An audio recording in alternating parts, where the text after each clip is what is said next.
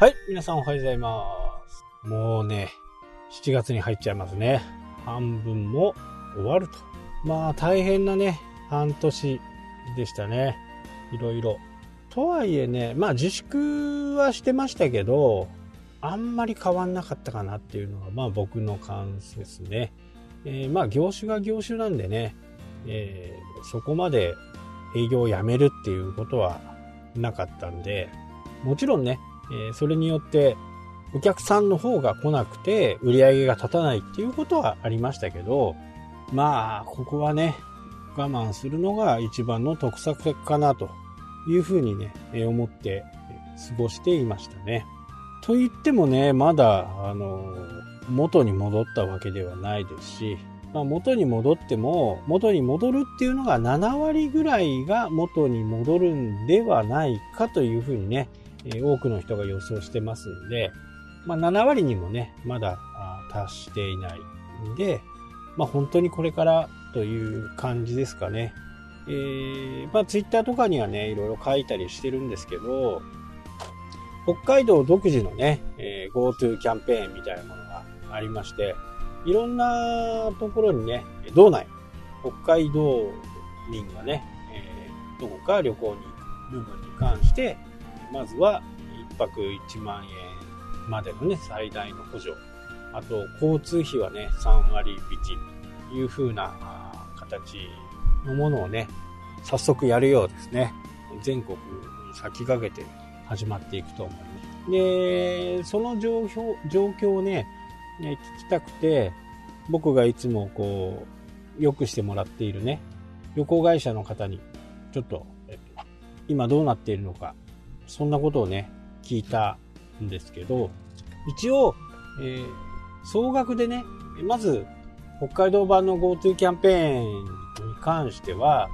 23億円がね、予算として計上されているんですけど、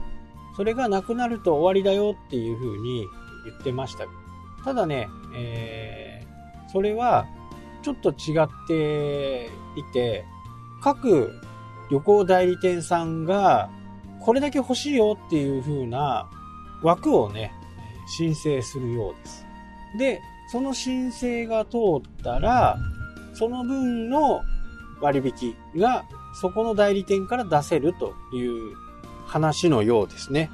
なので、えー人気の代理店さんのところとかはね、やっぱりこう、人気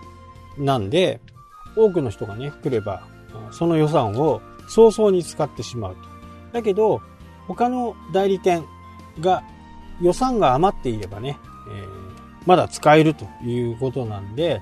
えー諦めないでね、いろんなところを問い合わせしてみるのがいいのかなと。えーこれの特色っていうのはね、え何回でも使えるというところですね。え交通機関の3割引き、複合すると5割引きっていうのは、どうなるかちょっとわからないですけど、まずは、そのね、宿泊の方。これは何度でも使えると。何泊でも行けるという形なんでね。ここをね、使ってね、えー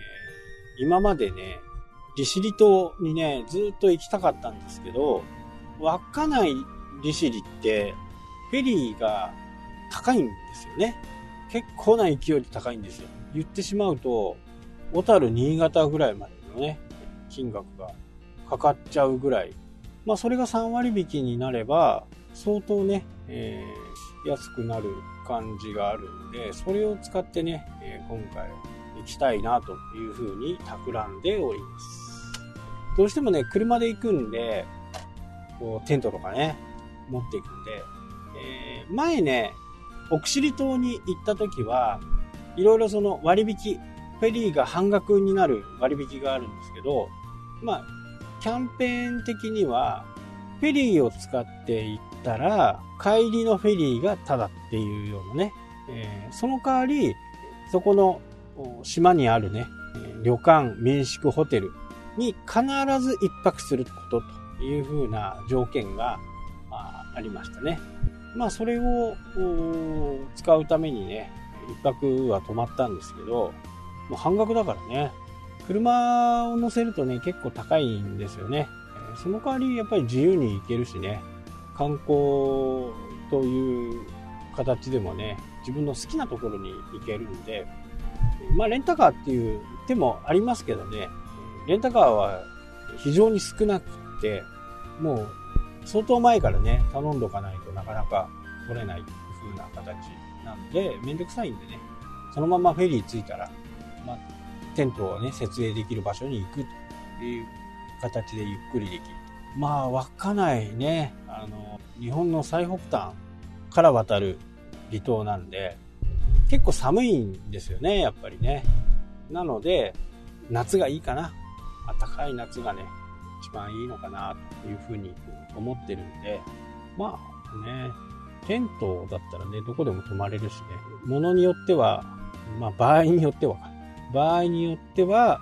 こう、ちっちゃいテントをね、寝るだけのテントも持って行ったり、大きなテントを持って行ったりね。まあ、ここで2泊しようと思ったら大きいテントを張る。今日はもう眠たいからここで寝たいって思えば、小さいテントでね、えー、まあ、ちゃんとテントが張れるような場所でね、車の後ろでピッと張って、そこで寝る。どうしてもね、車で寝ると、こう、疲れが取れないんですよね。シートで寝るとね。あのー、釣りに行ったりするときは、荷物をね、全部出して、そこの後ろの、えー、ソファー、ソファーっていうかシートを倒してフラットにして寝るんですよね。でも、なんだかんだと言ってね、荷物も多くなるんで、いちいちそれを出すのがめんどくさいんで、テントを張ってそこで寝るですかね。まあ、これで相当の額のね、補助金になるんで、今後は、今は北海道の話をしましたけど、今度全国にそういう GoTo キャンペーンが展開してくるんでね、あれ何兆円ぐらい、結構な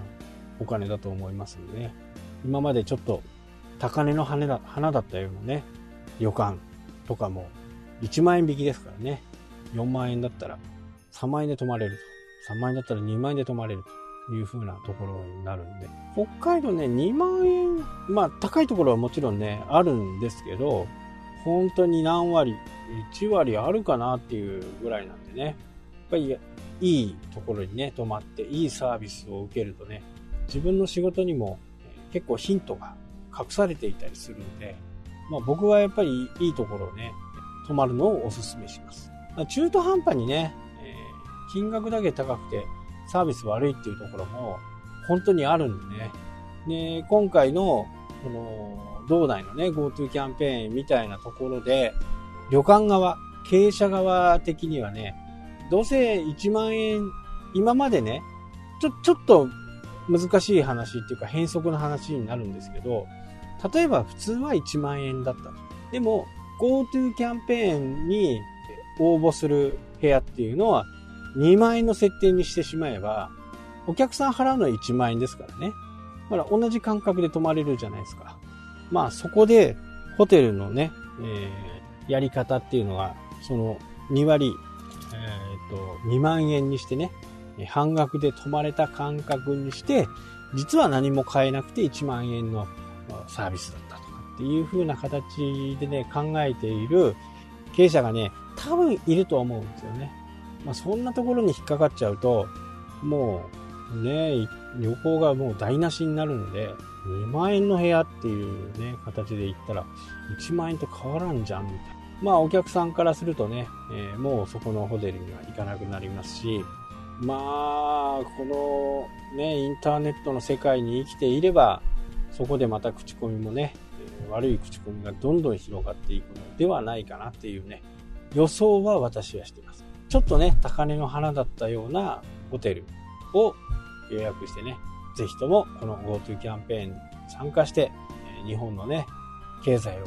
私たちがね、少しでもこう下支えできるようにしてみてもいいのかなというふうに思います。はい、というわけでね、今日はちょっと長くなりましたが、この辺で終わりたいと思います。それではまた。したっけ？